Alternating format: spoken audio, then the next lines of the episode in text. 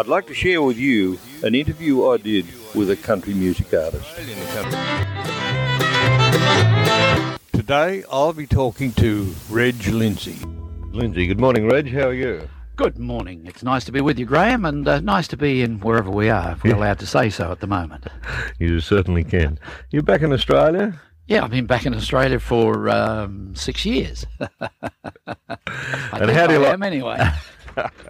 And how do you like the difference of what? being from America to Australia? I like both places. Just Right. like I like working radio and I like working television. It's uh, it all uh, adds to the variety, and uh, same as recording different types of country songs. You know, I don't go in and record the one type of country song, and uh, uh, I think I'd get bored if I if I did the same thing all the time. Yeah, and you- over the years, when I've uh, been so busy here in Australia, you know, I've been doing national television, uh, three different radio shows during the week, dances, clubs, producing television, working on commercials, uh, putting things together like uh, the Country Koala Theatre in um, Dreamworld, designing it and uh, uh, making up all the characters and everything, and doing the soundtrack. I, it makes life interesting if you don't do the same thing all the time.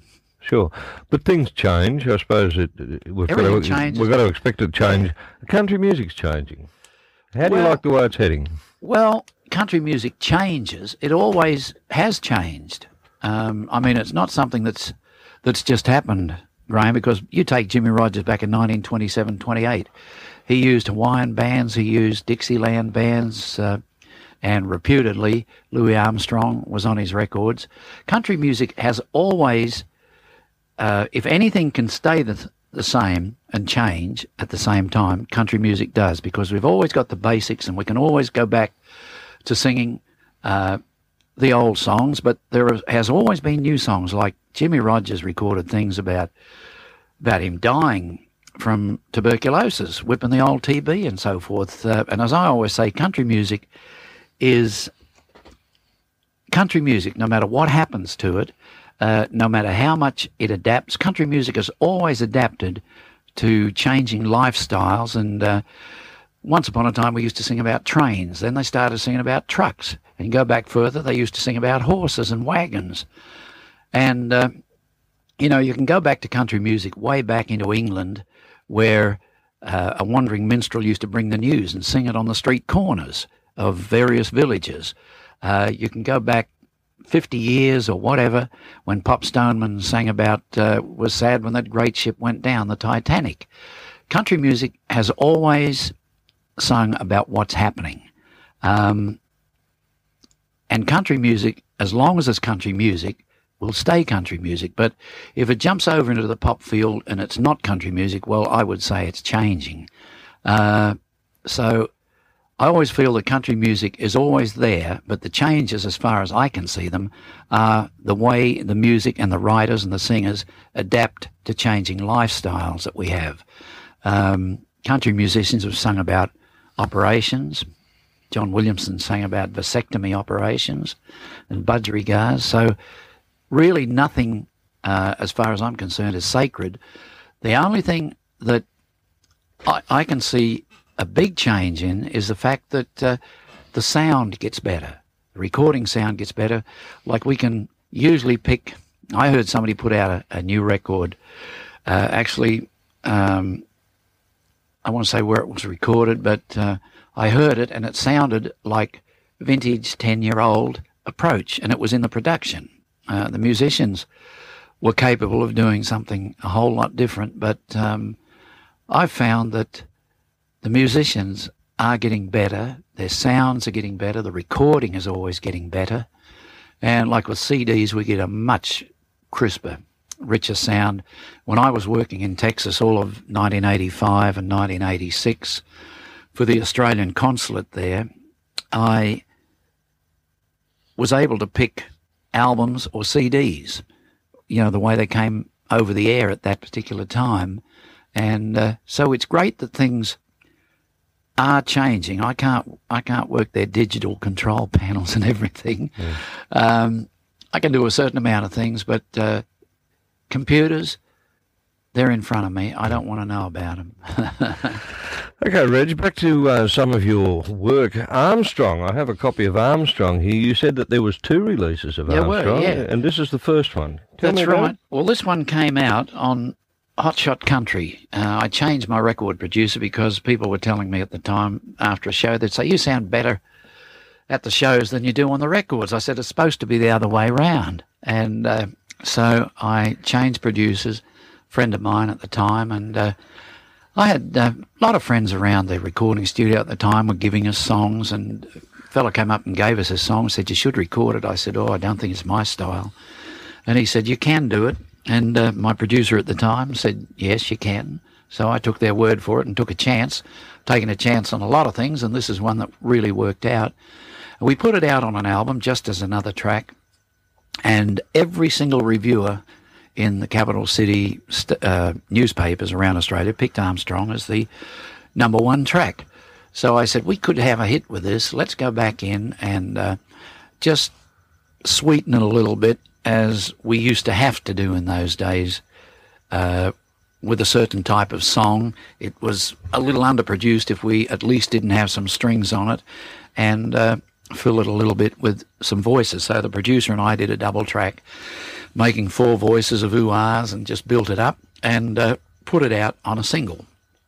And the funny thing is, you know, a lot of people say, oh, I don't like country music, and that includes a lot of program managers and station managers in radio, various parts of Australia, and consequently, you don't hear any country music on those stations because the uh, personal tastes of the manager or program manager sometimes do come into it.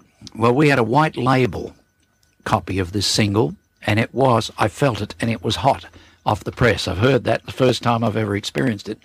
And we took it up to uh, the top pop station in Sydney, and uh, that was a station that at that particular time I had uh, an hour show on Saturday night, 7 till 8, once a week.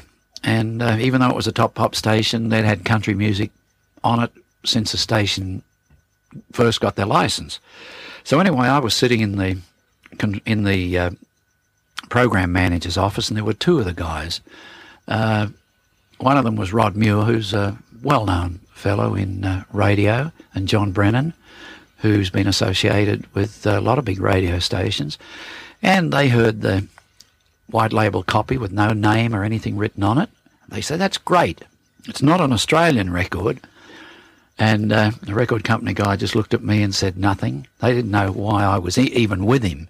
They thought it must have been one of my records under his arm. He had a pile of them. Anyway, they heard it twice and they said, Who is it? It's not Glen Campbell. And they went on like this. And finally, they said, We'll put it to air immediately. We don't normally do that, but it's a good record and we'll put it to air immediately. Let's hear it again. What's, is there anything written on the label? He They said, Who is it? And he pointed to me, and their jaws dropped down around their knees. And the record then on most pop charts and stations went to number one. And I often wonder, John Laws knew it was me when we took it into him, and he played it four times straight on the air. One, he said, we'll play it again and again and again and again. So uh, he knew it was me and played it, but I often wonder uh, if the other one would have been accepted in the same way if he'd come in and said, I've got a new Reg Lindsay record, because they'd known me on the station for 12 years. And I think they thought all I did was yodel and sang songs like Old Shep. I think we know what that we uh, know what that has said. They could have said no. Reg, uh, did that get released in America? No, uh, I got a bit perturbed about that. But anyway, you can't uh, you can't win everything. But uh, the original of John Stewart's didn't get hardly any airplay. wasn't known there, and I do think we would have had a big hit if it had been released there. But that's just one of the many things that we miss out on. Um, the chap in charge of sending the records to America sent a sample of every record that they released to um, a nice Jewish lady in New York who knew nothing about country music or anything even pertaining to country music. In fact, I don't think she knew anything about the record business. She was just a business lady. And uh, anyway, the chap that sent that, I said, look, give me the okay to go and get it placed in America. He said, I know our channel is through this lady. Well, that channel was a brick wall. That stopped there. And uh, I even flew to New York to try and see her and uh, talk to her. And anyway, she was out of town for the weekend.